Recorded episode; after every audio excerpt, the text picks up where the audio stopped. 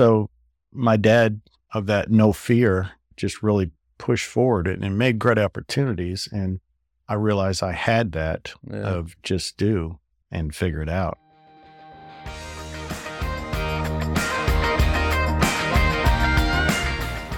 Hey, this is Paul from the IT Company, and welcome to the Made Right Here podcast. On this week's episode, it is episode one with Christos Christopoulos of Christopoulos and Kennedy Construction here in Knoxville. Christos is a fascinating guy, a hard worker, and his story is an immigrant story. He was born in Greece. His parents didn't speak English. They immigrated to America, and that's what you're going to hear uh, in this episode is really that immigrant family story of the first generation, that generation that moves here, the first generation growing up here, the hard work, the effort, and you're going to hear the emotion behind Christos and how, like, the sacrifice of his parents, of his father, the tenacity. And so, listen into this episode. You're going to really love it. All right. So, Christos Christopoulos with Christopoulos and Kennedy, contractors. So we'll get into the business a little bit, but just real quick, what do you do exactly? I know you're contractors, but that can be a lot of different things. Uh, the there's two definitions usually general contractor or builder, uh, construction manager, and we're a general contractor to where we self perform pieces of the job ourselves and we subcontract the rest. Okay. And any notable buildings or things around town that people would know, recognize really easily that you built that? Besides Hard Knox Pizza, of course. Yeah, I, I'd say that'd be the number one staple. Tomato Head, yeah. Emilia, Space Head, boutiques, Do a lot of restaurants, right? A lot of restaurants. We did the McClung Museum, the permanent display at UT. We did the back of the Clarence Brown Theater at UT, the Sequoyah Birthplace Museum in Loudon. Hmm. You've even done some custom homes, right? You've done some large custom homes here and there. We've done two, Two. and I'm doing my third one right now. They're not our forte Yeah.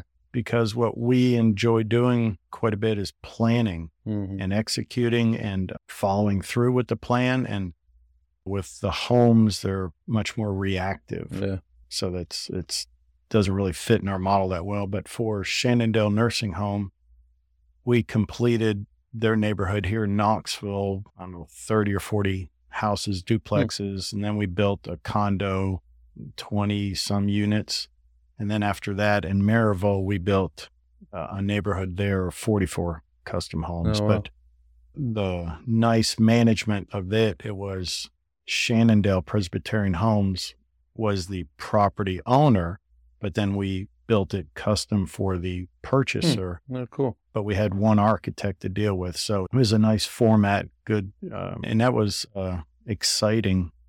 It was daunting when we first started, and uh, it it really um, taught me a lot because I think the first house we did took us about six months. And by the time we're to the 44th house, we did it like in just over two months. Wow. That's awesome. It was, but you, you had a repeat model to Yeah, keep yeah, honing. yeah. And yeah, we got to the point of scheduling halves, thirds of the day. All right. So uh, I just want to start really from the beginning. So I, I see you're born in Greece. Yes. So tell us a little bit like uh, how long were you there? my parents were pretty much an arranged marriage by the siblings of each. And as dowry, my father got a, a little piece of property in Athens. Hmm. So he built a house on it and had my brother.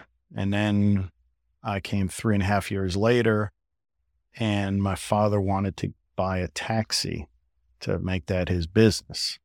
And both his And father. This is in Athens, right? This is in Athens, Okay. Greece in um, 1965, 1966. And both his father and his father in law were very much against it because they were conservative at that time and said, because you pay cash, that if you save up and buy it, then if you wreck it, how are you going to feed your family? yeah. and he he grew up on a side of a mountain village truly really spartan like when the germans came in and occupied it it was so he came up in a really hard time to where risk was not an issue for him Mhm. and he had a younger brother that had left the village through a, through an uncle and came to Michigan. So when he didn't have family support, called his brother, goes, I want to come to America, the land of opportunity. And he confesses he only made it to the sixth grade. So he confesses he didn't know what or where America was, Wow. but he just heard from his brother that, hey, there's work here. So I came over on the boat. It took us 14 days. Came through what I've learned now, because I took my son last year, you don't physically come through Ellis Island. Mhm. It's an island next door to it. But so I came in that way, got all my vaccination shots one time. And through through serendipitous efforts, we ended up he he was a mechanic in the military. So when he went to Michigan, his brother and another person helped get him a job at a Volkswagen car dealership where they would just give him the parts, he would change them, or they would say tick tick. He So- didn't speak English, none. really. So through sign language, gestures, parts, Wow. he started learning. And but because he was an immigrant, they didn't give him a bay to work in. He worked outside. And Michigan has pretty severe winters. So he started having health issues because he didn't have proper clothing, didn't know what to do. Wow. And somebody suggested you should go to Florida. And he's, what's that? Where's that? He's just, he's a black and white person. Just go.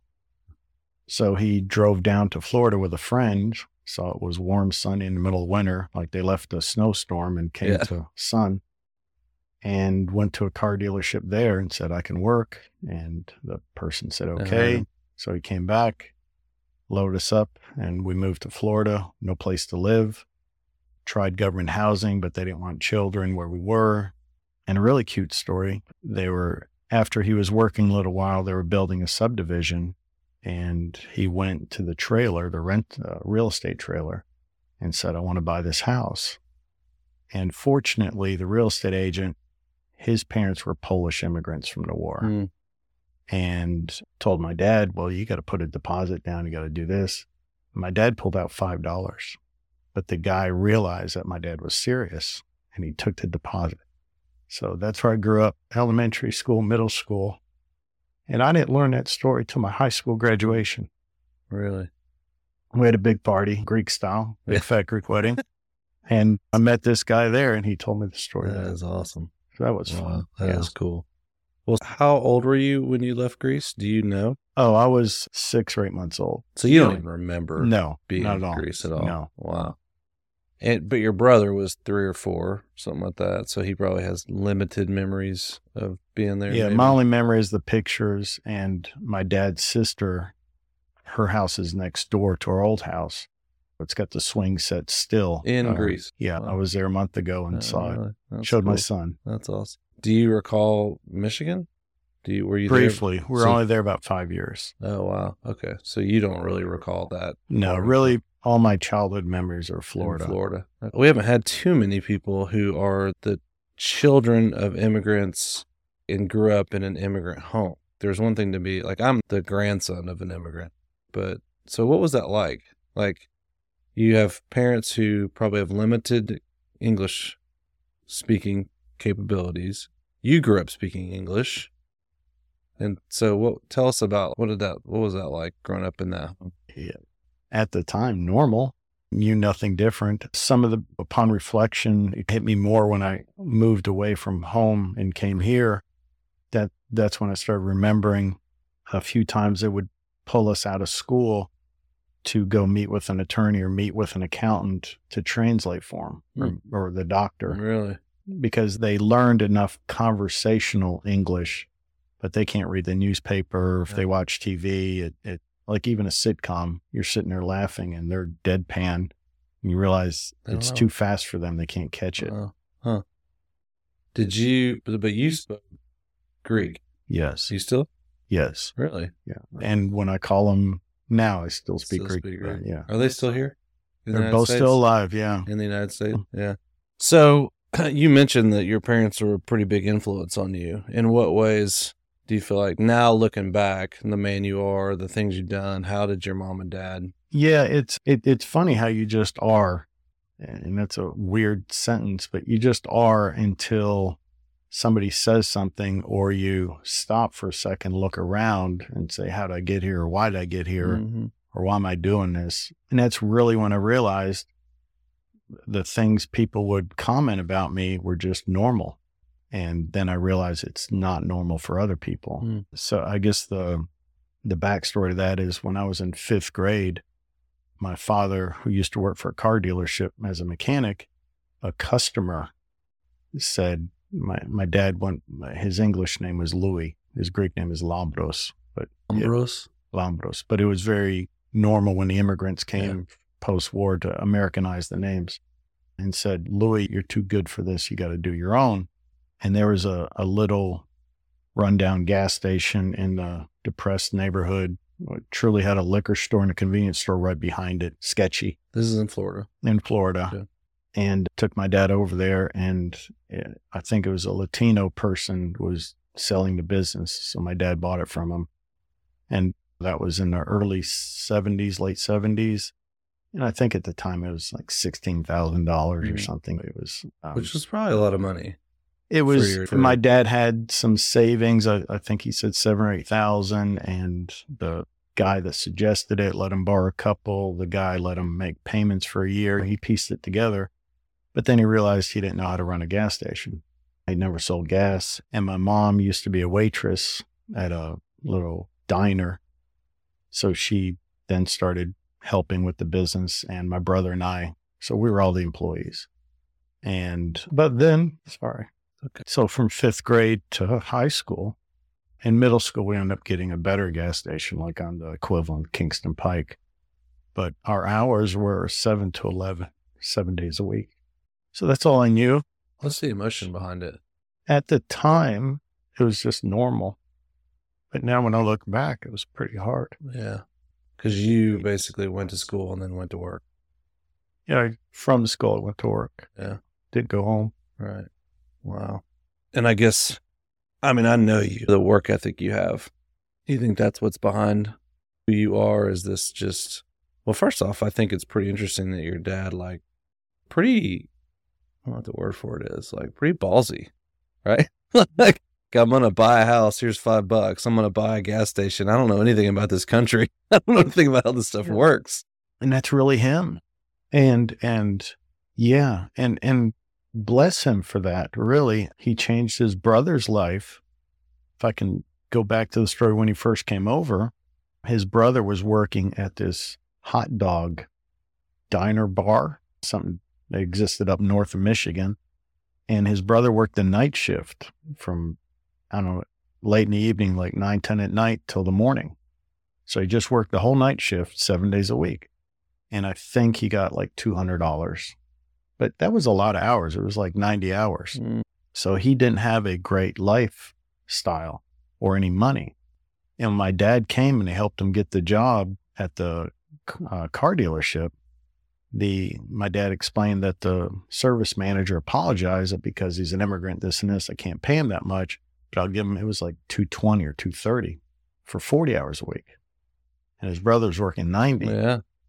So my dad took that very quickly and said, Uncle is taking advantage of you. You got to open your own and help motivate his brother to get a little hot dog cart. So he started with a hot dog cart and then he bought this little closed restaurant.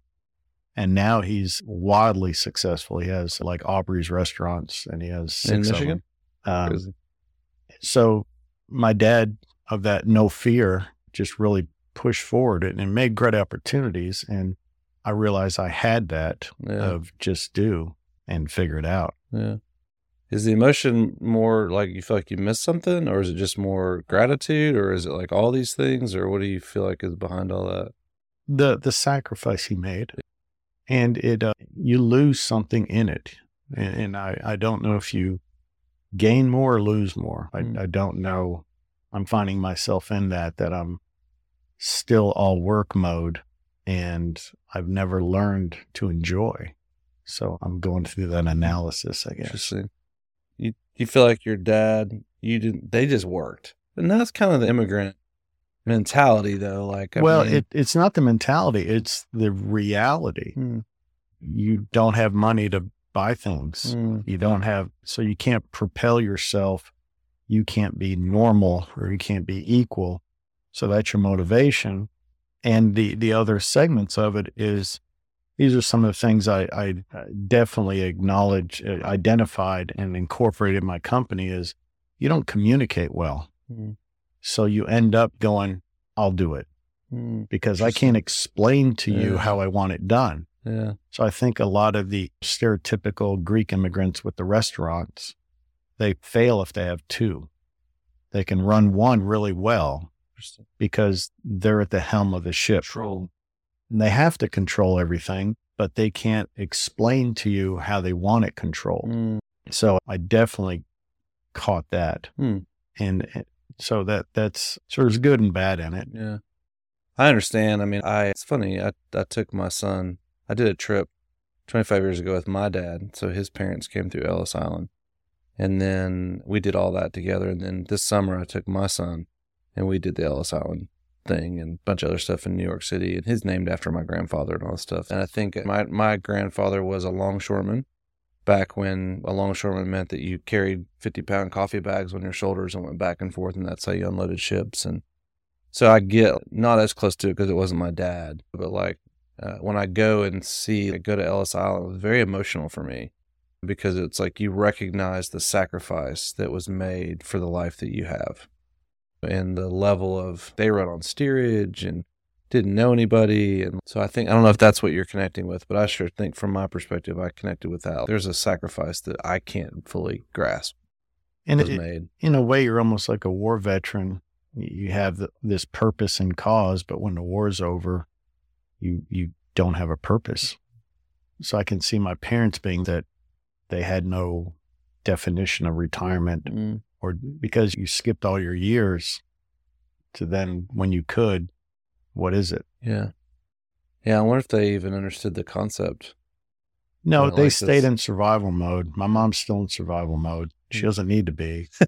um, lucky my dad pulled out of survival mode. He's I love who he is though, Yeah. because in when he was still just working and everything, the the one thing that totally always remembered is he wanted to give. And that was Other people? Yes. Yeah. And that was it's like having a red car in a parking lot of white cars. It just stood out Hmm. because we were always there working. If you came in, you're like, oh, my car's got this thing. He'd mess with it 20, 30 minutes, fix it. And he's, I'll ah, see you later, Paul. And my mom would go, what are you doing? It, how are we going to make money? and he goes, ah, don't worry about it. He goes, somebody else will come. Huh. And, you know, me standing there as a middle schooler or high schooler, I'm going, what's the deal? We're supposed to be making money, but I would just see him just give and people come and, but it just, it settled with me that Hmm. it's a gift, a joy to give. Yeah. That's cool. Did you, did they achieve success? Was it was, it, was this a a successful business enterprise? Like, Um, my brother and I both went to college. Um, was that important to them? Was that growing up? You will go to college. Was that a thing? Uh, it was important to them that you'll do better than us. Okay. So I had my brother had aspirations. He wanted to be an architect, designer, all that. He Mhm. so he went, but I was different. I wanted to stay and take over the business Hmm. because it's what I did. I would change all the tires. So I was the tire guy. Anybody rotate, balance, anything, I Hmm. did the tires. I would wash and wax cars on the side. So I was all in Hmm. but to enforce that I was not going to do it about a month before I graduated high school, he sold it. For that reason? Yep. Really? Didn't tell my mom, didn't tell, sold the business. And he's hilarious. Like he, I love cars, vehicles because I was around him. He could care less. They're just widgets. So when he sold it, he even sold his vehicle with the business. Like we had a station wagon. That was the tow truck to go get people when they're abandoned. So he walked home. just done. And he said, he goes, all my good customers, they send their kids to university. You're going to university. wow. That's wild. Well, compound it, graduation night from high school, out partying, having fun, come home late at night. All the lights are on in the house. And I'm like, I thought I was going to have to sneak into bed. And they're up and they're packing suitcases.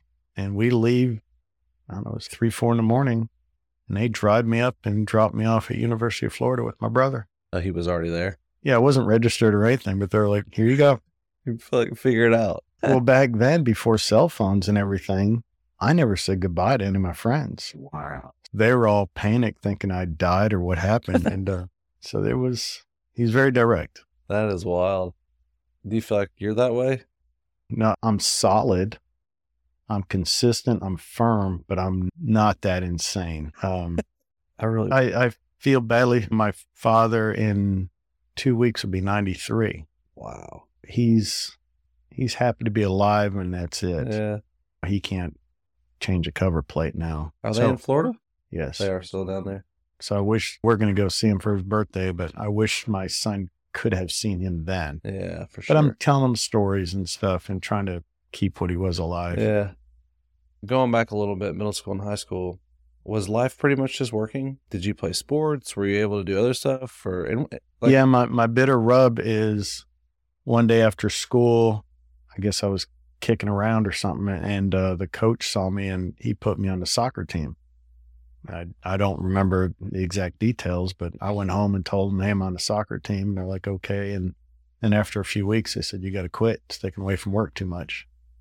And I regret that because I Mm. liked it. yeah, So there was no after school activities. You Mm. just went to work because I was the relief for my mom. When I would go, then she could go home Right. and cook and Yeah. clean and usually stay in the clothes with my dad.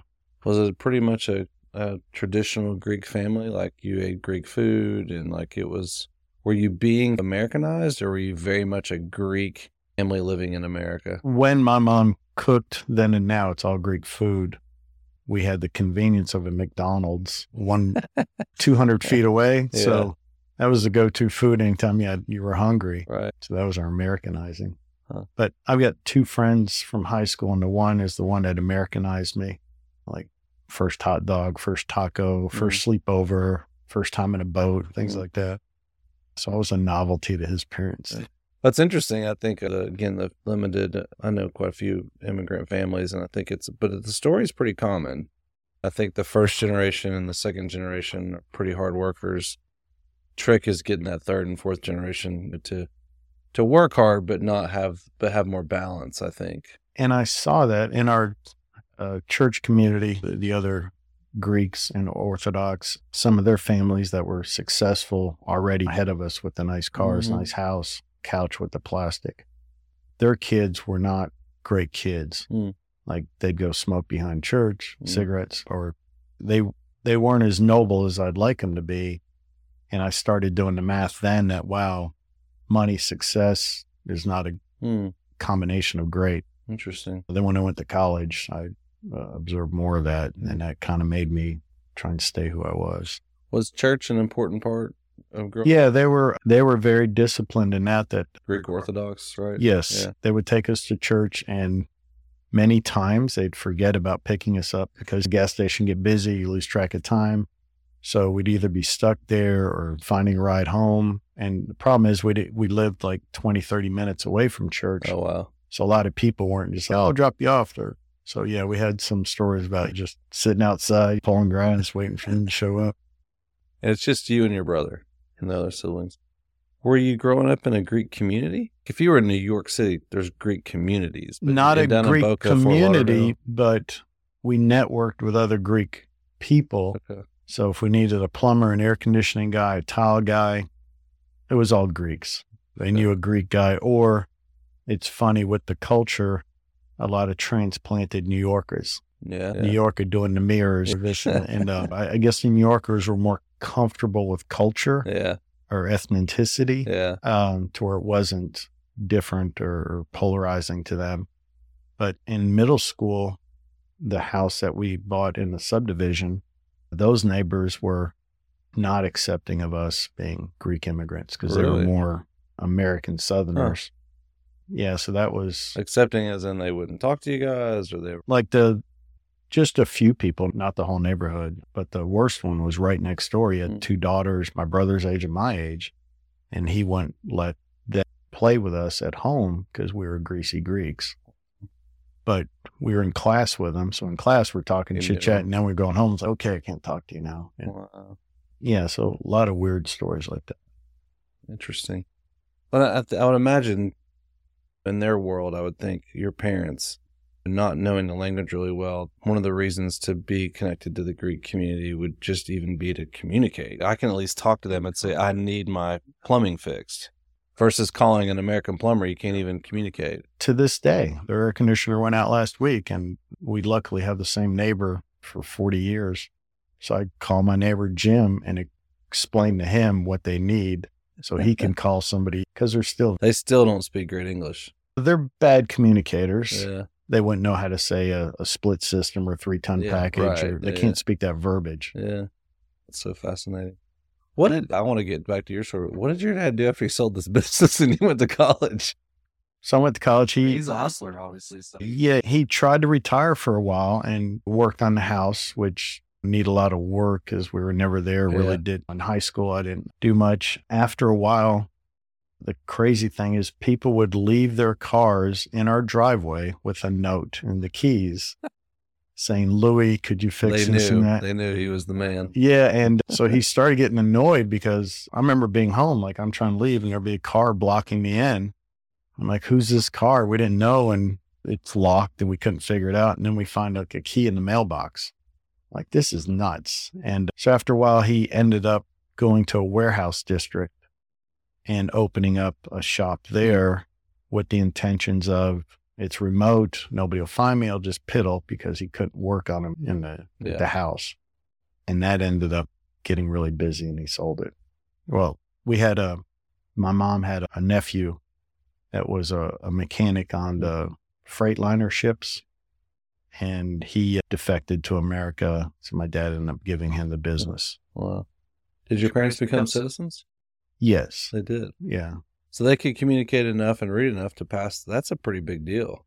Yes. Pass those tests. And obviously, you guys had to become citizens too. I was a legal immigrant until I was 18, and then I had the choice. So I had a green card, which was a joyous thing for me because when I was in college trying to go to bars, I was, they changed the drinking age, the age I was 18. So I was Mhm. grandfathered in. Mm-hmm.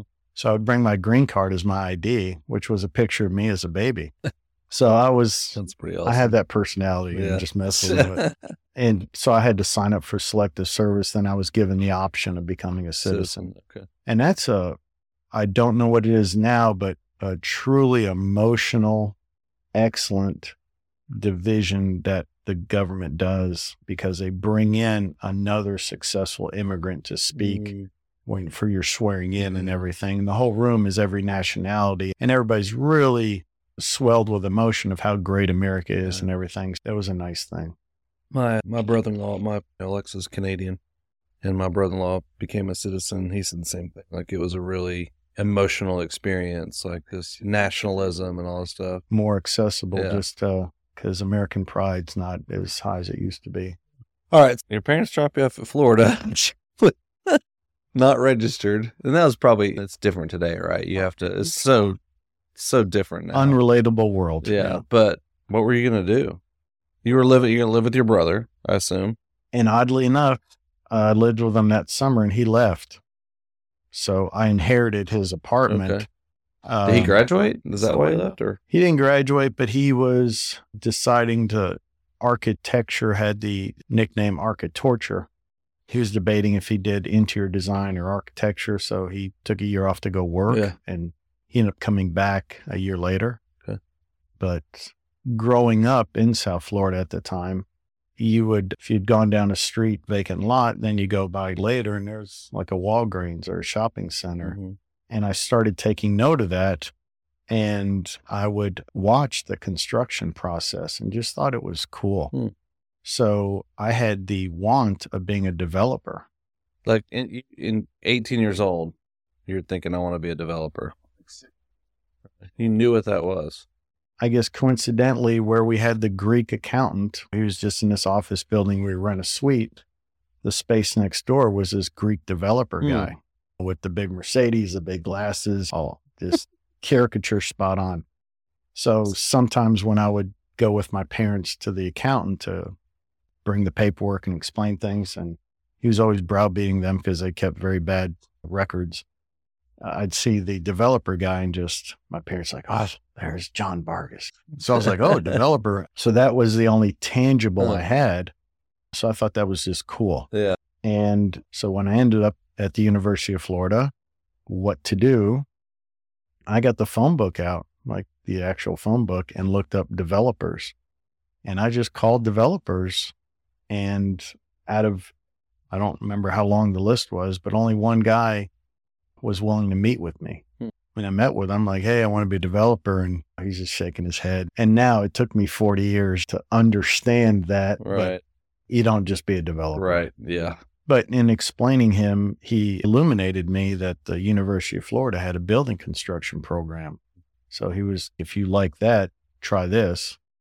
And I went and fantastic program. It is supposedly one of the best in the nation, from what I hear. And at the time it was, and the one anecdote I really remember is they had a requirement at the time. I have not kept up with them since mm-hmm. that all professors had to have a minimum of seven years management experience. Oh well.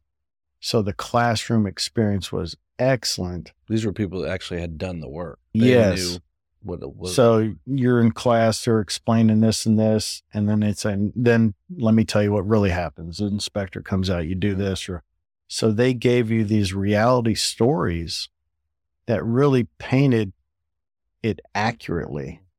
So I, I was really well prepared during my school experience. I was an anomaly. I think I was the only student that had no construction experience. well, There were children of contractor Contractor. owners. There were people that had worked construction and then wanted to get a formal degree. There were people that segued from architecture to construction, but everybody had already been in the field. mm, So the terminology, every I was green on everything, well, but loved it all. Hmm. Thoroughly interested, loved it. Did you think now we think of Florida, right? And we think of Florida State and Miami and Tennessee and all these rivalries that are generated through sports. Did you have any concept of that when you got there? No. And to make it, I This was in the 80s? Yes, I graduated high school in 83. So I started the fall of 83. And because I never really watched TV, Hmm. I just lived school and through my friends, I'd hear them talking sports, but I had no interest in it. Right. Wasn't, I couldn't keep in the conversation because I didn't know my best friend loved the Redskins. I knew it was a professional team and Phoenix Suns. So that's Hmm. all I knew about sports. Is really what he'd feed me. And he'd always mess with me, goes, You got to know this. But so when I went to college, I didn't know what to expect. Mm, And football starts right away. yeah. So, yeah. so I went to the football games because tickets were cheap. They were fun. It's a big deal at Florida, too. Even back in the 80s, they were pretty good back then. To make it worse, is we won the national championship that season. Mm, So the city went nuts.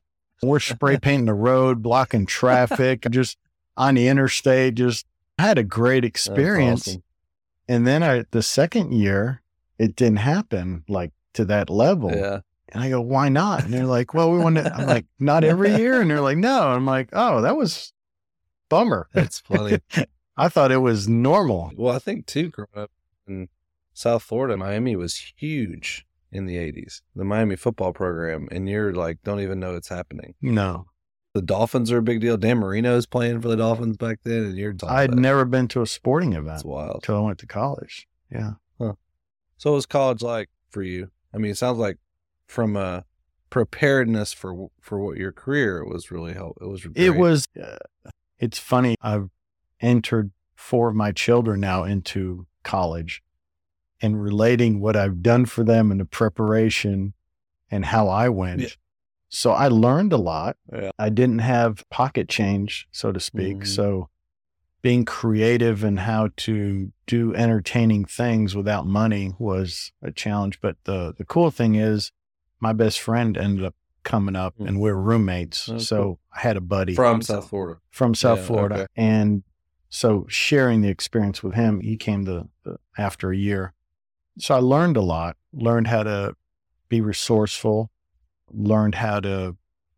That was the other weird thing of college is you, you hear about college being hard, but it's only about 12 or 15 hours a week. the first semester, I did abysmal in time management and studying because there was no structure. Because of freedom that you had all. Yeah, you had to do your own structure. So I was playing volleyball, softball. I had a great time. But then when I came home that Christmas, I really reflected and just looked inward. And that was probably the first time in my life I did self reflection. Hmm. And because I was away from my family element, away from the work, I had time. I experienced fun. I experienced football. So I took all those marbles, so to speak, and really tried to figure out like, all right, this is a time for me. What do Hmm. I want? Because I did really badly with my grades, which I'd never done before. I was like a straight A and B student. Hmm. So that was, that's really when I baked myself. Did your parents pay for college? Did you pay for college? Cute. Yeah, I'll tell you. They paid, they, they gave me checks for this and that, but because of how hard they worked for it, I couldn't take it, the guilt. So I got a job and you talk about a life blessing. I had taken drafting in high school for four years. I guess because my brother's influence, I was interested in it, did Mhm. that. And I found a civil engineer there in Gainesville. And he was open minded to letting me work my own hours. But he was an engineer, he's austere. He goes, Well, I'm going to give you this, Paul, but you need to be done by Thursday morning. And furthermore, it should take you four hours. So I'm going to pay you for four hours. Sir, yes, sir. Thank you for the opportunity. Wow. But he gave me a key to the office so I could just go whenever. I'd go sometimes 11 o'clock at night, work at night if I didn't have a morning class or something. I was able to fit it in with my test schedule, hmm. my hours, everything. I never missed a deadline. He always paid me. I always, he'd leave me notes like, hey, on this job, and this was changed. And it's back when all the drawings were done by hand. I'd say this just for some perspective. This is not AutoCAD. not AutoCAD. This is all hand done, where the original is called a vellum. It's really thick Yeah. plastic. And you'd have an eraser or an electric eraser if there was quite a bit to eliminate. But you if you did too much, you'd burn the vellum and it would destroy it. And you'd have to redo the whole drawing, which, but that was, that made my whole college Mm. experience. Um, You paid for yourself in the end. my parents didn't know this. Okay. So when I graduated on my graduation, and my dad checkbook, wow. said, "Here's all your money." But my dad being my dad, it? He didn't take it, well, my dad being my dad, he held on to it. I got a job, and then a few months later, Toyota made a new 4Runner, a four door 4Runner, and I was telling them, "Oh, I love this, and it's got the 31 inch tires, lift kit, and all this." So we went and we bought it with my checkbook, Wow. That's and he paid the difference. Yeah, Wow. but yeah, so, but rolling forward, I've told my kids my story and they're wanting to duplicate it. Go, You can't. College is so Yeah, expensive really now. expensive. Yeah. So it was Yeah. doable then. We lived, I lived really minimalistic, Yeah. but it was fine. Oh, man, that's powerful. I love your dad. I wish this guy's awesome. it's well, he's just, and, and I try to be that in that way with, with my customers, my employees, and, but by my raw, sometimes too much truth is not good. As my business partner would tell me, and we got a project manager who's been, with- they like, you can't come to this meeting. So that's funny when an employee tells you that, but, but I realize that sometimes I'm too much, but I try to be as honest and put everything on the table as I can because in construction, usually people are trying to make a decision. So I try to put everything on the table to help them make the decision. Yeah, I remember the first time we met with you for Hard Knox, and I'd already been warned how you were, but I didn't warn Alexa.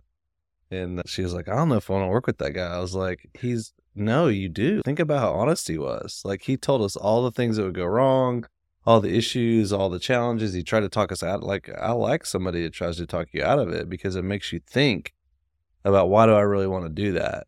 And that's hilarious because in analyzing who's our customer, I realized that anybody who's never done a construction project, I have probably a single digit chance of working for them. Mm. But anybody who has done a Yeah. construction project, I'm probably 95 to 100% Mm. chance of working for them. Yeah. Yeah, well, I'd done several, so I was like, no, this guy, he's the real Yeah. deal. My challenge is the, the new person had to not scare them off or offend them Yeah. or waterboard them. yeah, that's funny. All right. So, five, four years of college. By the way, side note, I think my closest friend who lives in Florida was in the program the exact same time you were. How old are you? 57. Yeah, he's the same age. So you guys were in the exact same program at the exact same time at the exact same school with Brian Chansey.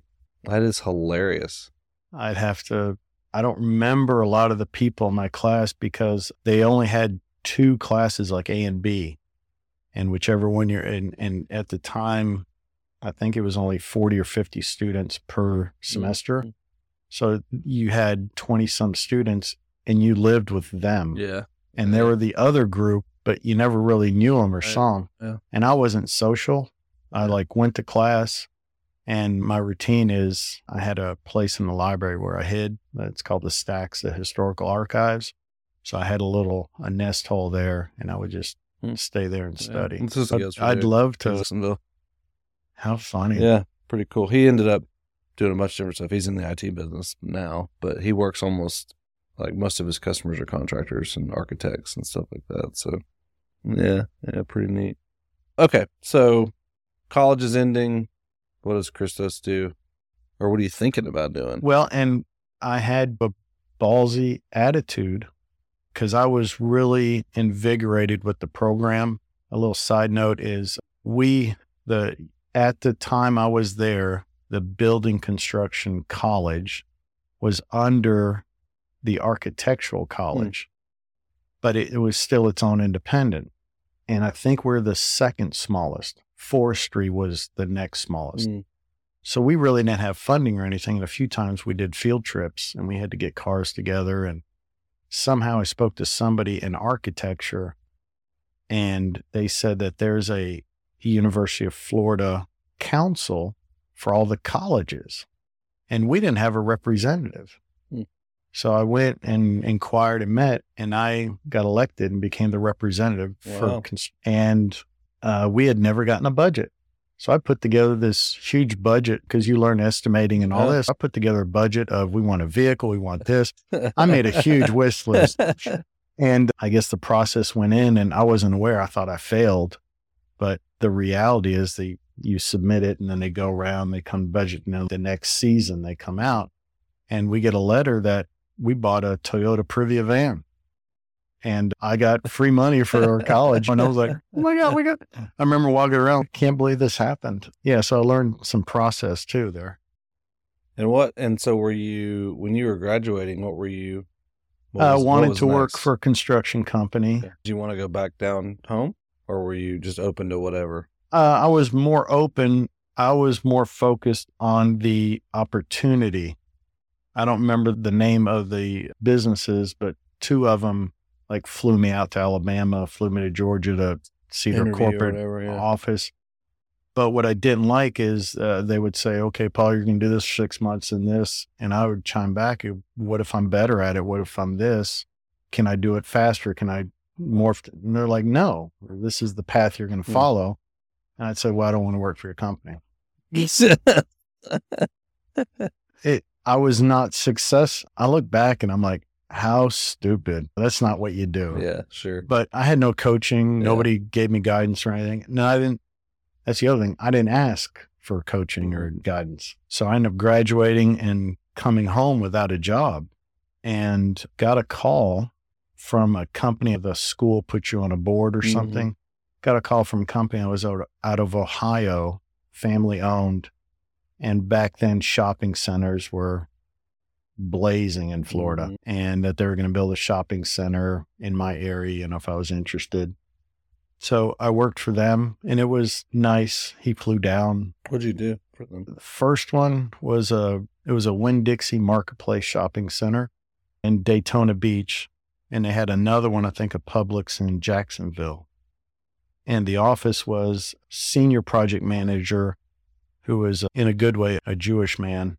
So he had New York Jew. He had that gift of personality mm. to combine people. Mm. So I don't say it as a negative, I say it more as a caricature. Mm. But truly he sucked at construction. He didn't know anything. If it was built out of bricks or straw, he didn't know. He didn't care. Yeah. He just wanted to do the deal. Yeah. And so had him and then a project manager and I was the assistant help write contracts, help order things, purchase orders. So it worked fine. But then, shoot, probably four, five, six months into it, my project manager quit and went to work for one of the subcontractors on our job. Hmm. So the senior guy put me in charge as the project manager, which was strange because now my old boss was one of my Your subcontractors. subs, yeah. And uh, that was really hard. I was not prepared. Mm. And so I ended up going to Daytona for two days, Jacksonville for two Mm. days, coming back. And luckily, based on my historical work ethic, I didn't complain about it or anything. And I even called some of my professors back at UT saying, I've got this and this. And they would I've, I've lived here too long. Some of the professors back at UF, and there's Architects Institute of America called AIA, and they have a lot of standardized documents. And luckily, the documents were used were all those forms with a lot of appendixes, things added on. So I really had to dig deep into that to see what my bounds were, what my Hmm. rights were, because my previous boss was killing me. And well, this isn't included. This isn't. I'm like, it should be. I remember the packaging I did, Mhm. and he was trying to get around to get more money. So I was really in a bad way. So I really had to learn quickly. But like I said, I was almost working seven days a week trying to figure it out. Mhm. And yeah, side note, I ended up renting a place in Daytona from a Harley Davidson motorcycle mama. But because I drove a Toyota, she wouldn't let me park that Jap car in the driveway. I had to park in the street to where it wasn't on her property. Uh, I'm like, but you'll let me live here? She's like, yeah. And her words, not yours. yeah. Well, I know. I mean, you spent quite a bit of time working in Florida in construction, right? That was a pretty big. It was, it was intense in that both the first company uh, I worked for, I was supposed to be an assistant and I ended up Mm-hmm. being the project manager. And after we finished those two jobs, the company I was working for did not want to do any additional. I don't blame them because they were scared to death that Yeah. this little kid is Yeah. running everything. And this is back before emails, just with fax machines. Mm-hmm. So the communication was anxious because you couldn't send pictures like you do Yeah, now. Everything was verbal explanation. FedEx. U.S. mail. FedEx. Yeah. Uh, so another project came up that the senior project manager knew about. We had priced it, and that's when my company that I worked for said We're, we don't want to do it. The senior manager, being resourceful, knew a retired guy. Said, "Hey, do you want to pick up this job?" The retired guy goes, "Oh, I just gave my company to my son.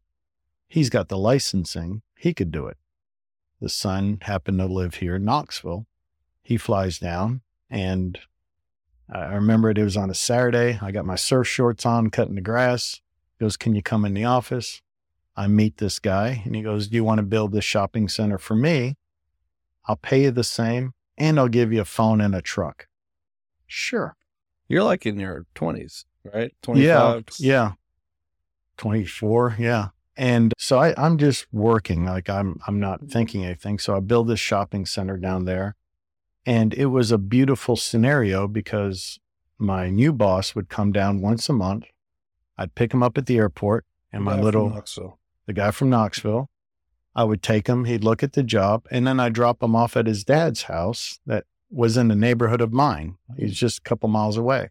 And spent the day. It was fine. Every week I'd fax, they'd send me the checks for Friday to pay people. So I built the whole shopping center as a on-site project manager, superintendent, and working. I'd bring my dad in to help me caulk the windows and the doors. So I was a one-stop shop. Yeah. And then they offered me to come to Tennessee. It was in 1990. And I said no. I said, I'll work for you in Florida. I like it here. I, I don't want to go up Hmm. north. And my parents going, You're young, you're single, go see the mountains and come back. So I came up here to go to La Follette and The build project in La Follette. yeah, it was a Walmart, Cato shoe store, Red Food grocery Hmm. store. It was a huge center. It was just under 200,000 square feet. And what I learned afterwards is it was the biggest project that company had ever done. Wow. And I was you were the one doing I was 24 years old. Yeah. Wow. Dude, who's the company? Would we know who they are? Um, they have split. It was at the time Fielden and Rothermel. Joe Jay, Fi- Jay Fielden. Jay Fielden is still in business. Yeah. He's the one that I that hired me. Hmm. His father, George Fielden, Hmm. is who he got the company from, an Yeah. established company. And Rothermel, Frank Rothermel, was his partner. That's a story in itself. They were partners, and Mr. Mundy, who owns Yeah, owns everything here. Mr. Monday. any of it. Well, that's the thing. Mr. Monday took a shine to them Huh. and sold them two properties Oh wow. that cash flowed the month they bought them. Wow. And that helped them become who they were. Wow. And that was during the World's Fair, like in 1982. yeah. So Joe is the one that brought me here, did that. And then they end up splitting. They had, they've got different personalities. So did you work with Frank? Yes. Okay. And actually, when they split, I stayed with Frank. You did. Oh, okay. With Joe, Which was Rothermel Construction. Yes. With Joe, we're doing more Walmarts, Yeah. and that's a thankless job. Mm. And because I'm willing to work myself to death, I was just like, wow, I want to thank you. And so I stayed with Frank. We did more Food Lions, Mm. and the Food Lion people, it was not as intense, Mm. and it was just more walking along. And that's more Frank's personality, too. And we did some Lowe's stores, too, some Walgreens. How long were you with Frank before before he started? And and you went from that to starting Christopoulos and Kennedy, right? So how long was Bill part of that? Is that how you and Bill met? Yeah, Bill worked for Fielden and Rothermel. Yeah. So when I came, they had an estimator. After I finished that shopping center, they brought me into the office because their estimator was retiring, and I was the only person that could use the computer. I was back with Lotus, just a spreadsheet. Oh yeah. But because of school, I knew how to make formulas and Yeah. everything. So I actually created formalized spreadsheets. For doing estimates. Yeah, so you could just, and it's before construction programs existed. Yeah. So I'd have it, put your takeoffs in it, and prices and everything would walk out. So when I finished that shopping center, I went into the office. Hmm. And that's where how you met Bill because he wasn't. Was he an estimator? Is that what Bill's role was? Or What we did is the office, you estimated and managed your own project. He was an estimator manager, but when I went in, I created the opportunity to estimate more. Okay. But then I'd say, here's your project team.